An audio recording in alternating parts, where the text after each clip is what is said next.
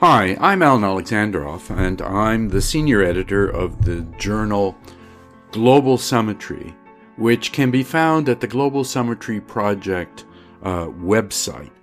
It is my real pleasure today to bring back into the virtual studio Nick uh, Bisley to talk about Australia's response to COVID 19. This is episode 23 of the Now series, uh, and it's a great pleasure to have Nick with us to examine Australia's response uh, to the COVID 19 crisis. As many of you will already know, uh, Australia has been relatively successful in flattening uh, the infection of COVID 19. And we wanted to explore with Nick the efforts that governments have taken in Australia to do this, and also to contrast it and try to understand why Australia's response to the bushfires earlier in the summer in Australia uh, were seen to be unsuccessful. Nick is currently the head of, of the School of Humanities and Social Sciences at La Trobe University in Melbourne, Australia, and he's a professor of international relations. He has written uh, widely uh, in the field. So, let's introduce uh, Nick once again and uh, look forward to an intense interview on Australia's response to COVID 19. Well, it's my pleasure to welcome back into the virtual studio my good friend Nick Bisley from Australia and La Trobe uh, University. So, how are you, Nick? I'm well, Alan. How are you doing? Good, good, very good. This is not going to be a big surprise to you in this first question, but it, it's fairly evident we have a rather dramatic uh, global event, the COVID 19 pandemic. Um, I mean, looking at it kind of broadly from the global order kinds of uh, perspective, uh, do you think that the you know kind of the leading states and the significant international organizations, obviously WHO, but others as well, because you know you we've seen the involvement of, of the WTO to some degree, but certainly the IMF, the World Bank, uh, have all these uh, con- uh, states and and countries and institutions kind of stepped up uh, to meet this unprecedented crisis from your perspective? Look, I, I think it's um, pretty clear that the, the, virus has exposed sort of fractures and dysfunction both within governments and in um, the sort of institutions of, of international order or global mm-hmm. governance, whatever you call it. Um, and it's been striking uh, just how quickly it has shown um, a lot of the very severe weaknesses of institutions, particularly at the international level, that rely on kind of collaborative goodwill mm-hmm. uh, and, and at a, a, a, time of very acute crisis, um, that cooperative goodwill seemed to evaporate pretty quickly. Um, and and you saw states retreat very swiftly um, to prioritizing their, their, their domestic affairs. Mm-hmm. Um, and I think also, you know, you, you saw um, you know, things that you and I and others have been talking about for years, which is, you know, the, the basic structure of a lot of, a lot of these institutions, their mandates mm-hmm. are a bit out of date and don't quite reflect the reality of either where power is or what the sort of core demands or stresses are on, on societies. And you saw that sort of play itself out. So you saw um, in a whole range of institutions excellent press releases, mm-hmm. but very little. You know, the G20, um, APEC, uh, ASEAN, uh, a lot of them produced fine, you know, fine press releases and with good statements of common cause and common intent and very little substantive action. So, uh, so that makes sense yeah. you know, from what you're suggesting, and certainly just pointing at the G20. Of course, everybody noted the, you know, it, to do whatever it takes, and we all looked around to see whether the G20 leaders had done anything, and it was pretty hard to it was pretty hard to discover that. And, and there's an interesting report, by the way, uh, in the South China Morning Post that occurred uh, at the end of last week, which suggested that a second meeting actually had been, was being organized for a, a G20 leaders meeting. And apparently, um, it was called off, and it was called off because the China, the Xi Jinping and his officials, and uh, Donald Trump and his officials in the United States were, you know, kind of going at it with respect to the WHO, and as a result, they just called off the meeting. I don't know. We didn't see that report uh, from elsewhere, but does it surprise you, uh, particularly on the China-U.S. front?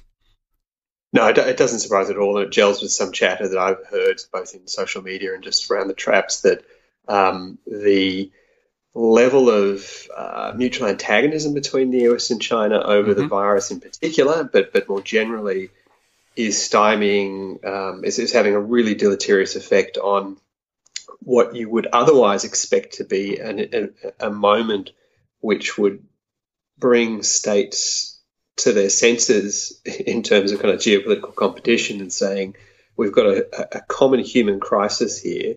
Mm-hmm. Uh, we should bring our efforts to bear and cooperate and deal with these because we're talking about human lives and uh, and all of the things, you know, and all of the social um, dimensions that go with that, and not the abstract question of balance of power and things like that. And yet, the opposite has happened. You know that, that this has become um, a toxic, a pretty toxic political football. And you know you've heard reports of things like um, various intergovernmental meetings where the Americans have said, you know, we, we want a signing statement that says the Wuhan virus, and everyone else said, you know, we don't need to politicize it in this way.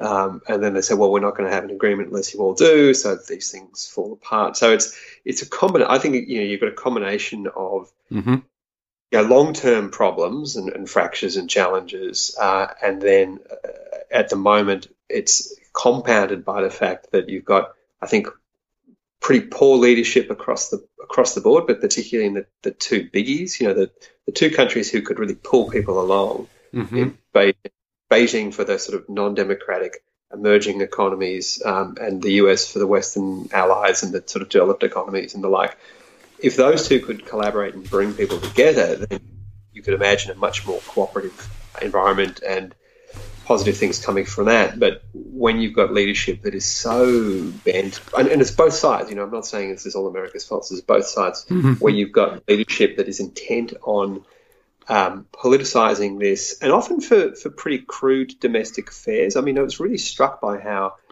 the politicization of the virus um, by the, by both Beijing and and uh, the US mm-hmm. is being done for largely domestic purposes. You know, mm-hmm. Trump has clearly decided this is going to be a central plank of his re-election campaign, mm-hmm. and for Xi Jinping, it's all about you know selling a message of um, tough, strong China that has seen off the, um, the the killer virus and knows how to do it, and is now being having having its its credibility questioned by a, a, horrible America that's out to get it. And it's just, it's, it's really depressing to be perfectly blunt that in a time like this when we really need leadership and we really need at the global level um, a collaborative mindset. We've got this.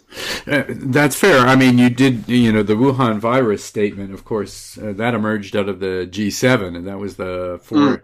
that was the foreign, that uh, yeah, that was the foreign ministers uh, uh, meeting, which at the end of the day um, as a result of the insistence of uh, uh, Secretary of State Pompeo, um, there was no statement uh, because he insisted. But you know what? What's interesting, maybe it needs a little reflection, is you know we've seen the insistence of the United States in a number of uh, cases, um, in the, in the recent past, very recent past, most particularly around statements related either to uh, well, the, let's take the positive side in the sense that the United States resisted very strongly at the G20 level which of course does include Australia, um, the inclusion or the, the statements about the Paris Peace Agreement. And at the end of the day, um, uh, and I think this was uh, Buenos Aires actually, um, the French President Macron uh, basically said, "Look, I, I won't sign this uh, statement." Uh, unless it includes, uh, you know, the support for the Paris Agreement, notwithstanding the American position. So we have seen where you know, kind of the collective effort on the part of some of the states, and I'm thinking particularly the G20 level, because Australia's a part of this, uh, where the, you know they've uh, pushed forward, even where it split uh, the uh, the the group. And so it's a, isn't it a little surprising then that we haven't seen uh, a more concerted effort, if not with the United States and China, but with others?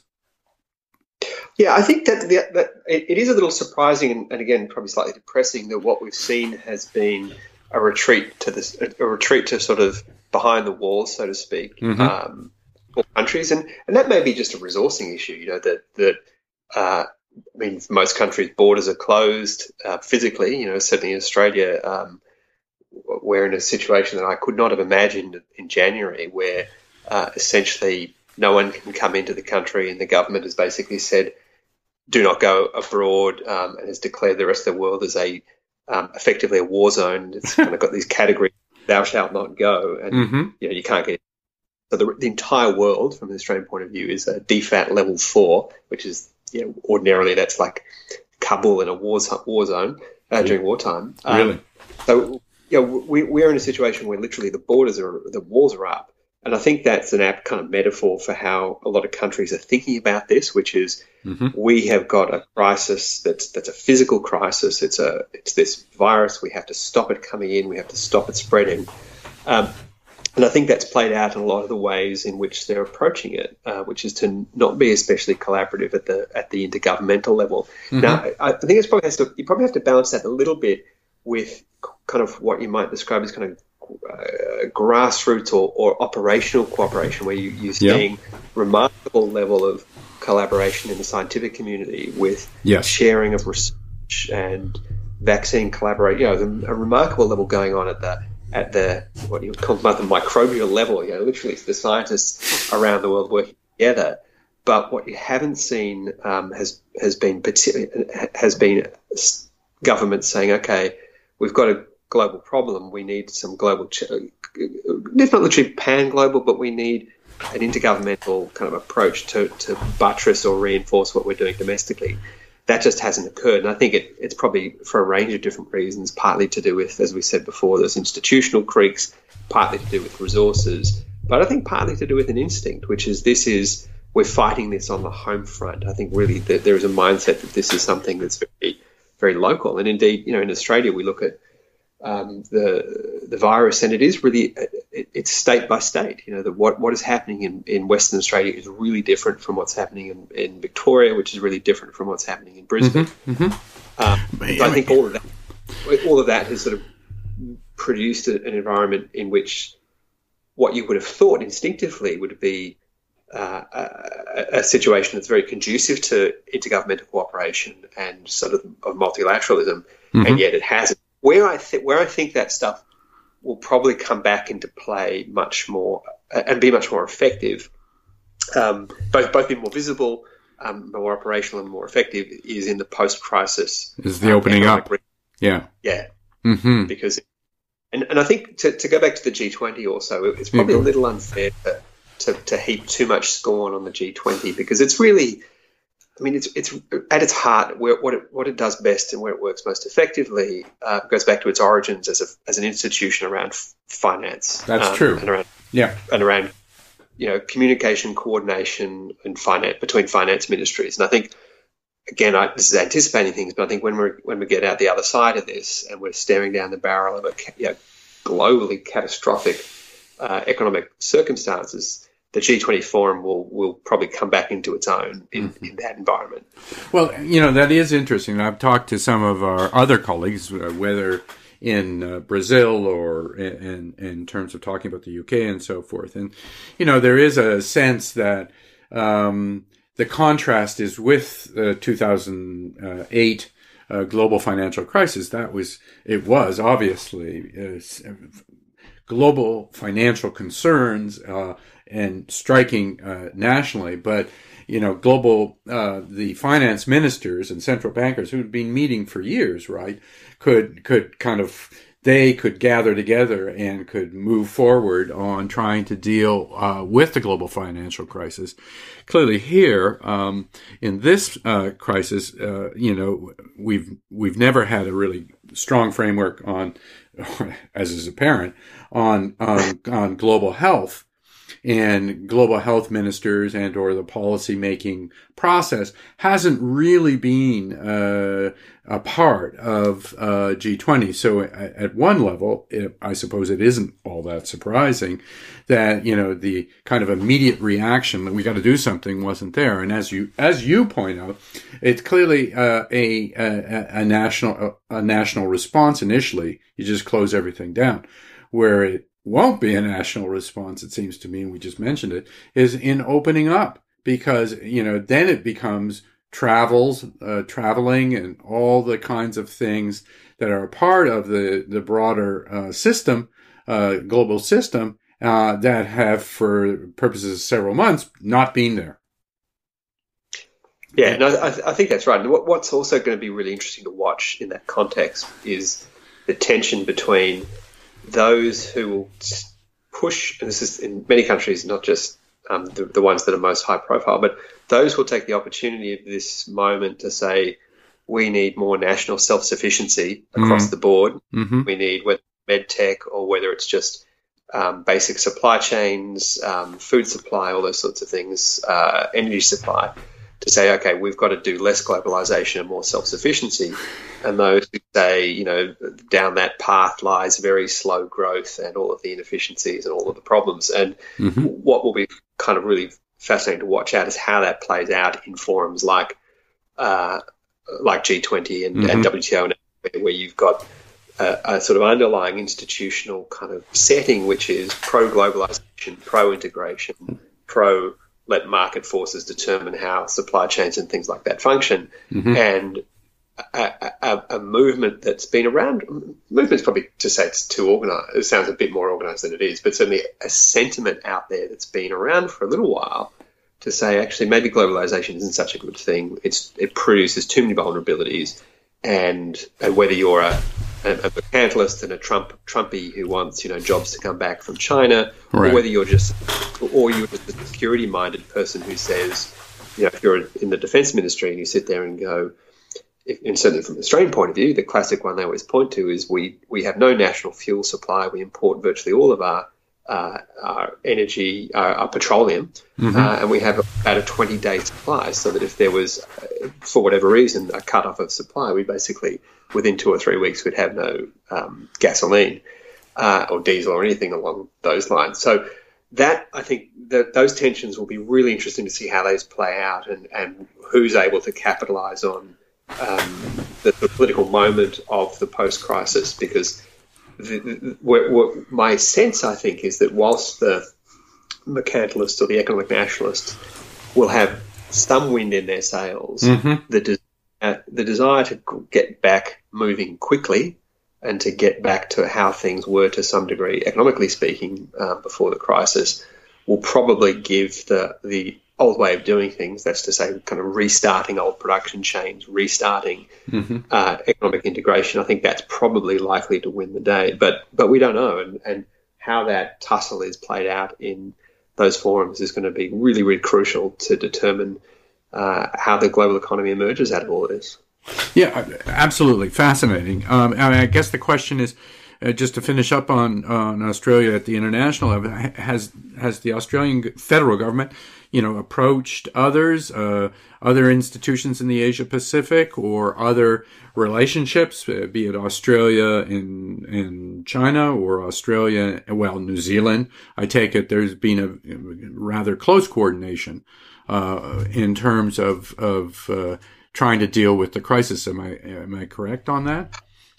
Look, the, the, the um, this, I think Australia is probably typical in that we have not been especially international in our response to to the initial crisis. It was once once the sort of decision was taken mm-hmm. um, that the barriers would go up, people, you know, travel would stop, all, all foreigners weren't allowed in, um, except basically diplos, uh, and we wanted to get Australians home. I think all the intergovernmental effort was basically coordinating that Like mm-hmm. how we will help you get your citizens home if you can help us get our citizens home. Um, New Zealand's probably been a slight exception, but not a huge exception, and that's really only happened fairly recently. As you know, we're recording this in in the first week of May. Um, Australia has, to this point, done a you know the, the curve has been very severely flattened. The, mm-hmm. Our levels of infection are very very very low. Mm-hmm. New Zealand, I think, has has had several days of zero new infections. Um, so we're, we're beginning to talk with New Zealand now about how we can work together to at least get some trade and movement of people going. Um, New Zealand is a you know, tourism dependent economy. Mm-hmm. Um, we are not tourism dependent in the sense that it's not that big a slice of our GDP compared to New Zealand, but we both we're both economies that, that need people to move around. Um, so that's that's begun to happen, but I think um, it's been what cooperation there has been has been very much at the information sharing about how you deal with the mm-hmm. very specific element of getting ventilators and doing all that sort of stuff. So it, it really, I think Australia's been no real exception to the broader trend of um, a fairly depressing it's every state for themselves. Hmm. So, so let's look uh, more directly at, at the response in Australia. And, uh, uh, you know, from what I know, and obviously you can fill in uh, the detail, that Australia's been relatively successful at, at uh, beating back uh, the pandemic throughout the country.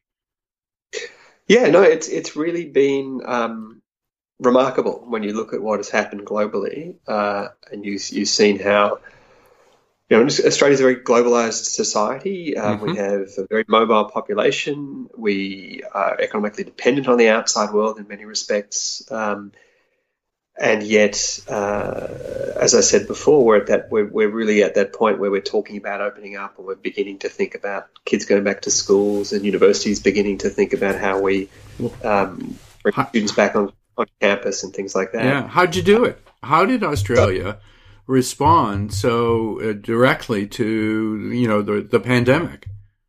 I think there's a couple of things. I think we we, I mean, we were very fortunate in that we're an end of the line country for, from a travel point of view. So we're not a throughput country, so people don't come and move on. I see. Uh, and I think physical distance helped. So, I mean, the coronavirus came from abroad. Interestingly, the, the government keeps very clear uh, statistics on the and they publish them every day about the numbers of cases and where they've come from. So they're doing a lot of contact tracing and that sort of thing. Um, mm-hmm. And mm-hmm.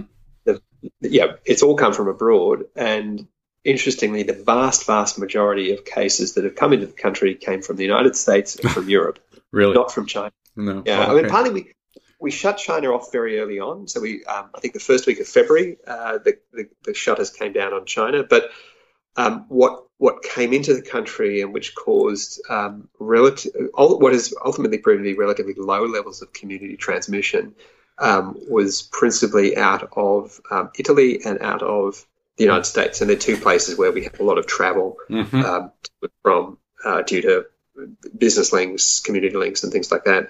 Um, but I think the, the, the Australian response um, was also, I mean, what was really interesting was to watch um, the federal dimension at play because the federal government, which is led by Prime Minister Scott Morrison, it's a um, conservative government, um, sort of centrist conservative. They're not they're not out of the you know, the, the, the, crazy right, um, but, but fairly you know conventional um, small c conservatives. Mm-hmm. Uh, they were pretty hesitant to shut things down. They were quick to shut down travel from China. They were interestingly hesitant to shut down travel from Italy and Korea, yeah. um, and very reluctant to shut travel from the United States. Huh. Uh, but once it became clear that in in early March that the virus had gotten loose in Australia, and that it wasn't just um, people from the, the, from the communist lands that were bringing it here.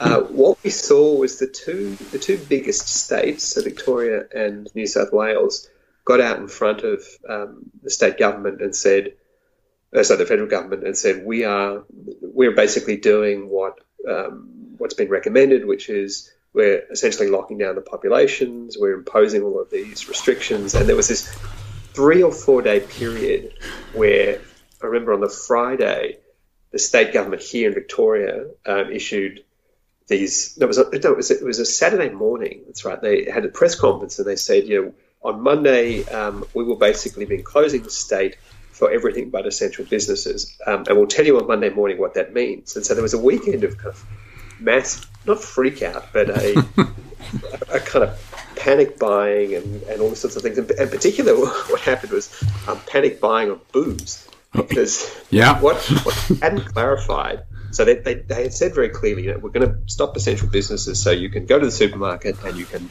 um, go to the chemist and you'll be, you know, that'll be okay.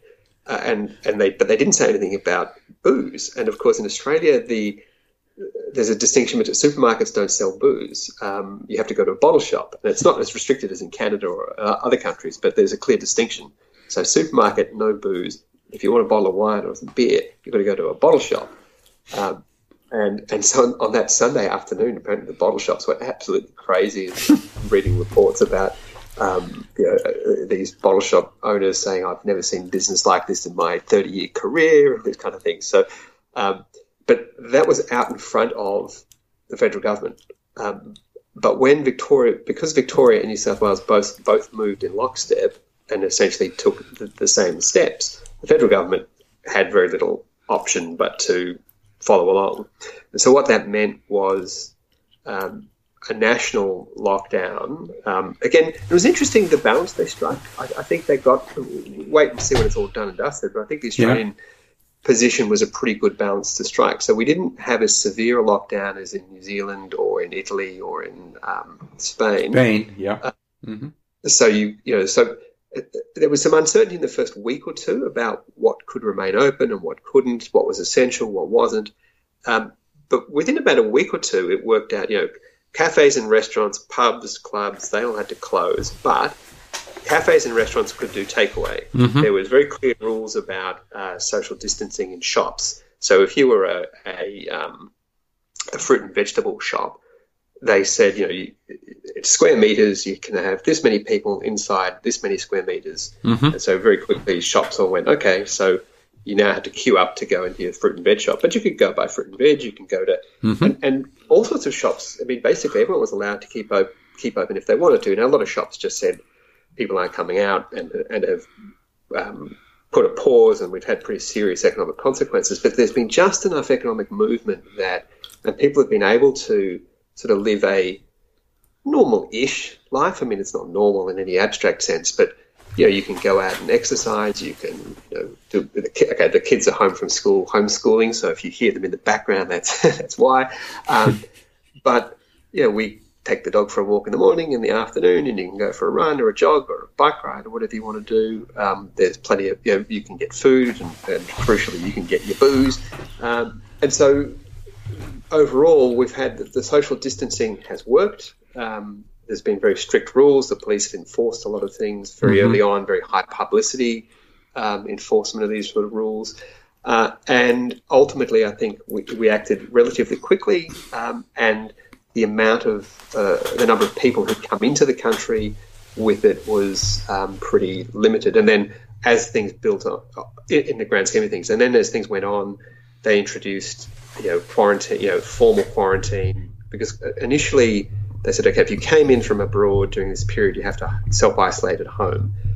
Uh, and lots of people were not doing what they ought to do, and so they just introduced a rule that said, okay, if you come into the country, you will be stuck in a hotel. Mm-hmm. We will put you in you, we will not be allowed out of that hotel room for two two weeks. So you, it's a really effective quarantine. So, um, so those things, relatively swift movement, relatively small numbers of, of infections coming in, and a relatively um, effective isolation of it has meant that we're now in a position where, um, you know, it, it, it we're, we're, we are fingers crossed um, through the worst of it. And you know, there's interesting stories that you read about uh, hospitals that were preparing for the worst. I mean, it's mm-hmm. a really quite quite interesting article I read in the local paper from a an ER doctor saying we're preparing for the worst and we kept waiting for it, and the tsunami never came. Um, there are at the moment there are um, active cases across the country. I think at 39 there are seven people in ICU, no one in ventilators. You know, it's just staggering so, um, uh, how, how effective it's been. Well, uh, and just to, the final point, did did and, and maybe identifying who might be even more appropriate. Um, was there a lot of testing that was then implemented uh, and tracing? Is that how the Australian government uh, kind of went about uh, dealing with the fact that there was community spread? And more, and maybe more importantly, where was the instruction coming from? Was it coming from the federal government, or was it coming from the big states like New South Wales and and and, and Victoria? probably the most interesting um, from a from a you know you and I are political scientists from, yeah. from our corner of the world. The thing that was most interesting was very quickly after that little stoush early on between New South Wales, Victoria, and the federal government, they established a national cabinet, uh-huh. um, and this was this and this was slightly just unusual in the sense of having all of the state premiers um, plus the um, uh, prime minister, I think deputy prime minister, and the chief medical officer. So that co- that was a kind of central coordinating body, and they've been meeting twice, three, four times a week, depending on what what's going on and what phase um, things were were at. Mm-hmm. Um, that had coordinating things. So I think that that was really important at ensuring you know a national approach to contact tracing, to levels of testing, to data sharing, all that sort of thing. Um, particularly when, in effect, what you've got is not one national um, problem, but a series of geographically discrete pandemics, if you like, or uh, right. epidemics. Sure, because it's uh, such a and it's country. similar in Canada, where you've got yep. you know, you've got big ur- urban concentrations and then very little between them. Mm-hmm. Um, and you know, in Australia, it's been almost in, almost entirely a, a big city problem. There's very there's very little of, of coronavirus in um, regional and rural Australia. Hmm. Um, the second thing I think is federalism has meant that, um, and in some respects, we've got, like Canada, a good number of, you know, we haven't got 50 federal gov- state governments, we've got six. Um, they're very well resourced, uh, and health is is as much a state responsibility as a federal one. So, uh, at each state level, you had a very significant amount of resources put into contact tracing. They were doing it very early on. We had um, at my university, we had a a student actually in my faculty uh, who tested positive. So we actually saw it kind of up close how it worked. And they were remarkable, remarkably systematic and thorough. Um, the level of detail they went into, mm-hmm. they, the amount of information we got up to a point, although they wouldn't tell us the student's name. So we had to kind of back engineer who the student was. um, but there was, you know, you, you saw, I think, in a really, really positive way, how well resourced um, public health uh, uh, bureaucracies can can um, keep a lid on these things. And I think, and the other thing is testing. You know, Australia has done a lot of testing. Mm-hmm. per capita, but probably.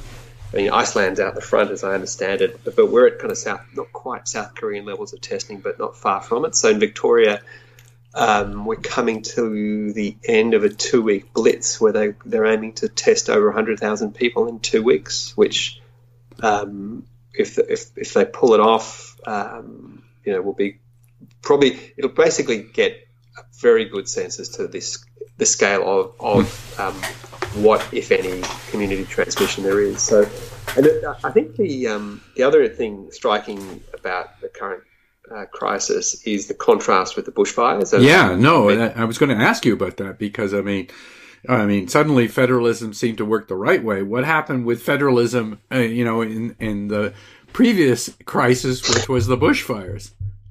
Yeah, I mean, a couple of things there. I mean, one is they learnt the lesson, right? So, so Scott okay. Morrison, I think, okay. was barely embarrassed and, and, knew that, and I think he'd underestimated the scale of it, underestimated the need for um, a coordinated national response, both both practically and and um, from a leadership sort of symbolism point of view. So, I think that that that helped um, that they'd learnt that lesson. Um, secondly, is the nature of the crisis is different. You know, this is one. This is a medical, um, you know, it's a viral challenge in which uh, state capacity can really make a difference. I think when you've got a bushfire, um, it's there's only so much states can do. You know, there's a physical physical limits to what you can do to fight these things off. There's more, you know, from a state capacity intervention point of view. There's more you can do before and there's lots you can do after. But during the crisis, it's difficult. Whereas here, what we've got is a crisis that says, okay, if you if you change the rules, lock people in their homes, enforce those rules, share information, do yeah, pull the levers of, of the public health bureaucracy, mm-hmm. um, you can make a real difference. So I think that that goes some of the way to to, to explaining it. Um, but the but but yeah, I think that had you know it would have been really interesting had bushfires not happened um, mm-hmm. because Scott Morrison is is not especially politically astute. I think if he hadn't done it, I think he would have badly underestimated. This is total speculation, but my sure. hunch is the the the the complacency that led to the poor handling of the bushfires would have been still there mm-hmm. um, lead up to this to, to, this crisis. But but equally, as as in the bushfires, um, the state governments I think were did a good job, relatively speaking, then, and they're doing a good job now. And it's um, a, a, bit like in the US, where the state governors are coming out of this with oh, plenty of political capital. Mm-hmm. The 2 mm-hmm. state premiers of New South Wales and Victoria are coming out of it with their credentials very very firmly uh, um, reinforced. So, um, but yeah, the, the, the, challenge for us though is it's um, it's autumn, so we're going in autumn, going into winter. Right. Um, right. So far, we don't know what that might mean. Um, conventional wisdom seems to say that for these kinds of viruses, it could get worse before it gets better. From a just climate point of view, um, up in the northern hemisphere, you're going into spring and summer, and that again, the conventional wisdom says thinks that that will be beneficial. So we're kind of peak because peak normal flu season here is in August. Um, and hmm. we've all been running. We've all been running around getting our seasonal flu shots. I'm not, but I, I, got it the first opportunity. Um, so, that, so we'll, you know, it, it's one of those things where we feel like there's we're getting out of this to some degree, but there's equally a sense that the, there's, there's, there, there could be um, a second shoe to fall on this one. Well, you may then prove to be Australia may prove to be the canary in the coal mine. Uh, yeah. You know, in the sense, I know there's been a lot of debate around whether or not the virus kind of follows a traditional pattern, gets worse during winter season and gets uh, less uh, uh difficult, uh, or the spread seems to narrow during the summer. But we're, we're going to see. I, I do want to thank you, Nick, for such an interesting insight into uh, how Australia has been dealing uh, with uh, COVID nineteen, the pandemic. It's it's really a pleasure to uh, have you uh, join us on this particular subject. Ah, pleasure, Alan. I, I, hope the next time we chat it'll be something slightly more um, upbeat. You've been listening to the Global Summitry podcast with Alan Alexandroff. This episode was edited by Kyle Fulton and the music you heard was composed and performed by Rory Lavelle. You can find more of his music at rorylavelle.bandcamp.com.